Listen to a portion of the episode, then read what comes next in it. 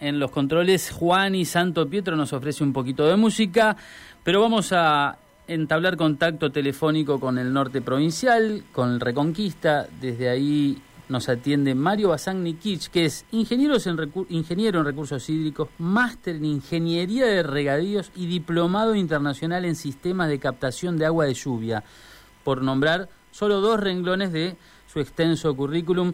Mario es un amigo, siempre está dispuesto a la charla cuando lo consultamos. La inquietud que me movió a contactarme con Mario es saber por qué todavía siguen viéndose imágenes como las de esta sequía en el norte, con mortandad de hacienda, con serias dificultades entre los productores, siendo que hay muchas tecnologías para poder garantizar agua en el campo, con distintas tecnologías, y por ejemplo cosecha de agua, por ejemplo el bombeo pata de araña que conocí en lo de Alejandro Laite en La Huella, allá por Tostado, un montón de cosas que yo las conozco desde hace mucho y sin embargo pasa el tiempo y parece como que no se terminan de difundir o de instalar o de adoptar entre los productores. Para charlar un poco sobre eso lo llamamos a Mario. ¿Cómo te va, Mario? Qué gusto tenerte en el programa. ¿Qué tal? Buenas tardes. Bueno, en realidad el gusto es mío, siempre soy muy bien tratado allí, así que es un gusto realmente. Bueno, buenas tardes a toda la audiencia. Un poco pretenciosa a lo mejor mi introducción, es como para escribir un tratado a lo mejor de esto, ¿no? Pero hablando en serio, yo te lo consulté primero en privado, ¿no es cierto? ¿Qué pasa? Tantos años de no sé cómo decirlo, de difundir tecnologías que son útiles y no terminan a lo mejor de adoptarse de manera masiva. Mi inquietud principal era saber si era algo caro o por qué no se accedía. ¿Cuál es tu mirada al respecto, Mario? Es excelente tu consulta porque amerita varios vértices, digamos. Uh-huh. Pero hay una que no tiene discusión, digamos. Nosotros estamos ante fenómenos hidrológicos extremos. En estos casos venimos de 2-3 años de una crisis aguda hídrica, después de que a principios del 2019 tuvimos una inundación infernal, uh-huh, en toda la región de los Bajos Submeridionales, Chaco, Santiago, Santa Fe. Después de eso nos toca una crisis hídrica, pero no es algo que no haya pasado antes. 2008, 2009, muy reciente, ¿eh? No nos tenemos que ir varias décadas, no, hace muy poquitos años. Estos son los famosos ciclos hidrológicos críticos que se suceden y que si no aprovechás y no invertís en épocas normales, difícilmente después se pueda... Yo siempre digo algo y creo que a vos también te lo comenté. Yo por ahora no sé hacer llover. No, eso. Entonces, todavía tampoco. El ministro de Economía tampoco sabe. No, pero a lo que me refiero es que nosotros nos tenemos que preparar para estas crisis antes, uh-huh, ¿no? Cuando la crisis está, claro, a pleno. Uh-huh. El gobierno reaccionó muy bien, realmente las entidades de productores lo pedían y realmente hubo una respuesta importante. Y es una realidad, mirá, yo desde hace muchísimos años trabajo acá en el norte provincial, solamente desde el 2010 en adelante. Pero en lo que es el NOA y en gran parte del país hemos recorrido muchos lugares y no es una situación local y no es una situación de los argentinos, sino que es una situación que se da, que vos sos escuchado, digamos, en esta temática cuando está la crisis. Cuando la cosa parece que se normaliza, hay otras urgencias. Uh-huh, otras prioridades. Lo que nosotros sí recomendamos, y algo que vos sí consultaste con muy buen criterio, es si estas tecnologías son caras. Yo te diría que para nada son caras, porque nosotros tenemos una premisa desde hace varias décadas. Yo vengo trabajando en la década del 90 en captar agua de lluvia, en utilizar agua de lluvia combinada con agua subterránea, fundamentalmente para ganadería. Pero nosotros cuando vamos a la a la zona rural, lo que nos damos cuenta es que nosotros no podemos solo ver la parte productiva, sino ven también, y sobre todo en la ganadería, que amerita tener gente que esté todos los días al cuidado del ganado. Esa gente también toma agua y necesita una calidad que no es la misma para los animales y no es la misma para el riego de forrajes o de cultivos o de las huertas para equilibrar la dieta. Claro. Entonces, lo que nosotros vemos es una visión integral de cómo manejar el recurso hídrico y no de un solo recurso hídrico, no solo de la lluvia, no solo del agua subterránea, no solo del agua superficial, sino de una manera integrada. Y en función de las calidades, ver qué respuesta se puede dar. Te hago una pregunta. Disculpa, te hago una consulta así bien directa, teniendo en cuenta las imágenes que se han visto sobre todo en estos últimos tiempos. Me sitúo en la cuña boscosa, me sitúo en productores que no tienen más de 100 cabezas y en algunos casos no tienen más de 50 cabezas. Esa población, esas familias rurales, ¿qué tipo de tecnología tienen al alcance o podrían tenerla, digamos, para evitar este tipo de daños? Totalmente, muy, muy acertado eso. Mirá, normalmente el Estado periódicamente ha contemplado estrategias para tratar de revertir la situación de gran riesgo en este sentido. Ahora, para muy pequeños productores, el Estado ha estado presente sistemáticamente, pero esta tecnología que nosotros proponemos no depende de escala de productores. Uh-huh. Depende, está accesible para productores de muy escasa escala hasta las grandes empresas. ¿Qué tecnología? Porque no nos olvidemos que las grandes empresas, al tener la posibilidad económica de hacer cosas, muchas veces hacen cosas que no son las más acertadas también desde el punto de vista del ambiente. Sí, también le erran el vizcachazo, pero entonces, hablando, digamos, ¿a qué tecnología te referís cuando decís esta tecnología? Yo me refiero a tecnología de captar agua, de lluvia, cosecha de agua, a acceder al agua subterránea de calidad, a saber cómo bombearla, qué mecanismos proponer. Y si hay una cosa que yo hago, y te lo compartí en su momento, yo cada vez que visito un establecimiento trato de sistematizar y de proponer soluciones en cada aguada. No hay recetas. Lo que sí hay para cada ambiente, qué cosas se deben hacer y qué cosas no se deben hacer. Uh-huh.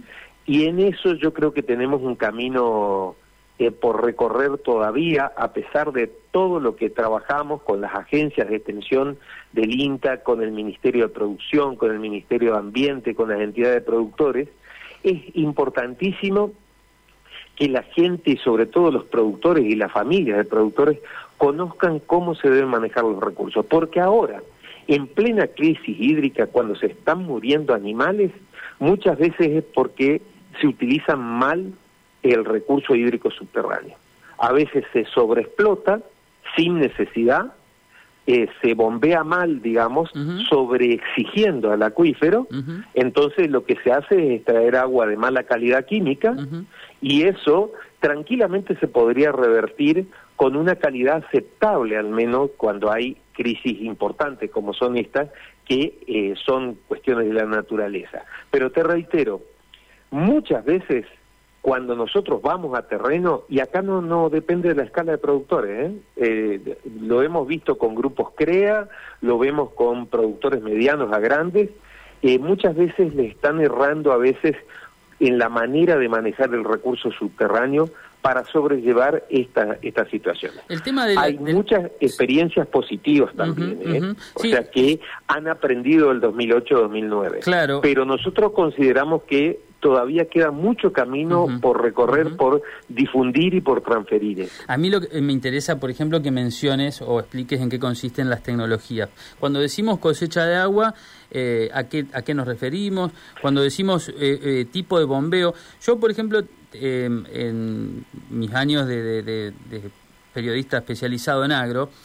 Como te digo, he conocido casos en el norte, he visitado sistemas de bombeo pata de araña, el sistema de cosecha de agua, la recarga de acuíferos, pero no soy yo quien tiene que explicar de qué se trata, ¿no? Pero te entiendo. Es interesante, por ejemplo, que expliques por qué un bombeo con una motobomba que chupa muy de golpe termina perjudicando el agua que sale del pozo.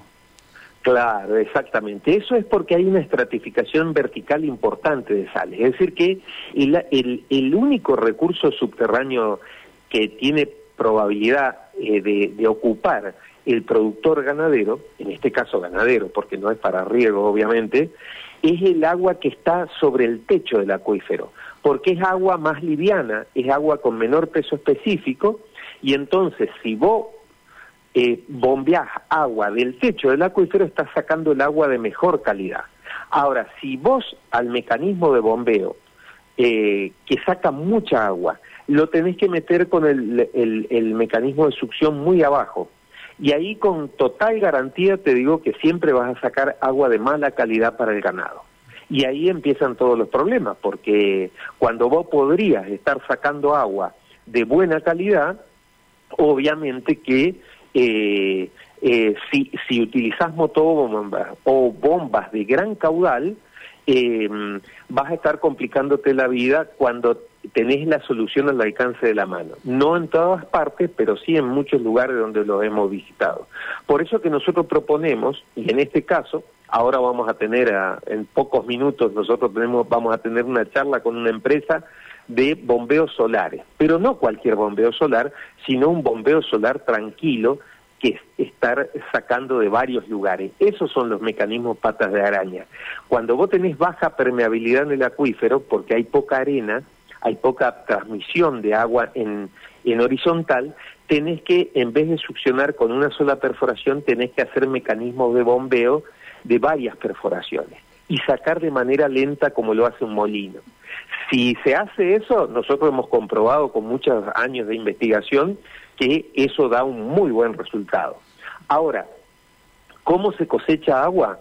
Se cosecha agua en represas, no llegando hasta la napa, sino manteniendo el agua de lluvia y sistematizando terrenos para que cuando llueve poco, como en estas épocas, porque siempre llueve, pero cuando llueve poco, el poco agua que tengas disponible vaya a parar a donde vos quieras, que puede ser una represa o puede ser a varias perforaciones con drenes que nosotros introducimos el agua de lluvia a través de las perforaciones para maximizar el bolsón de agua buena que pueda haber en ese lugar. Claro, esa es la recarga del acuífero, como se le dice.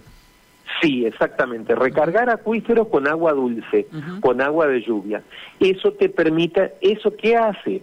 Que vos le estás facilitando algo que hace la naturaleza, lo haces en menor tiempo. Entonces, garantizás que vos, aún en años hidrológicos muy complejos, puedas tener esa posibilidad de tener un agua de mejor calidad cuando el agua subterránea no es tan buena. Esto se comprobó este año, ¿no es cierto? Porque hay gente que no ha tenido, digamos, los problemas que se han visto tanto últimamente. Digamos, sí. No es que a todo el mundo se le murió la hacienda. No, para nada. Y en lugares como la Laguna La Loca, una gran laguna que se desecó totalmente, producto de la situación natural, digamos, de la crisis hídrica que venimos de 3 años de sequía, el agua está a muy poca profundidad. Y si vos sacas agua para decirte valores, por ejemplo, sacas un agua de excelente calidad para ganadería vacuna a los 2 metros, a los 3 metros. Pero si vos te vas a los 8 metros para sacar mucha agua en poco tiempo, eso decae totalmente la calidad. Y sí tenés mucha cantidad de agua, pero no te sirve. Claro. Entonces es muy importante eso. Así que bueno, yo para redondear esto, te diría que en cada ambiente hay que estudiar qué es lo mejor, digamos, qué es lo mejor. Pero las tecnologías son blandas, las tecnologías son apropiadas y están al alcance de cualquier escala de productores. Mario, sabemos que ya acaba de sonar el top de la hora, tenés que dejar el teléfono y conectarte a un Zoom. Así que te agradecemos muchísimo la gentileza de atendernos, de contarnos, de explicar. El tema es amplísimo y es para hablar muchísimo más. Lamentablemente tenemos que tratar de apurarnos y comprimirlo en poco tiempo, pero podemos volver a tratarlo todas las veces que sea necesario. Así que te mando un gran abrazo, te agradezco y seguimos en contacto. El agradecido soy yo y muchas gracias en nombre de INTA por difundir todo esto, ¿eh? Un placer, Mario. Que tengas buenas tardes. Bueno, buenas tardes. Mario Basang-Nikich, especialista del INTA Reconquista, ingeniero en recursos hídricos, máster en ingeniería de regadíos y diplomado internacional en sistemas de captación de aguas de lluvia. Hace años que Mario trabaja en estas tecnologías que estuvo comentando, que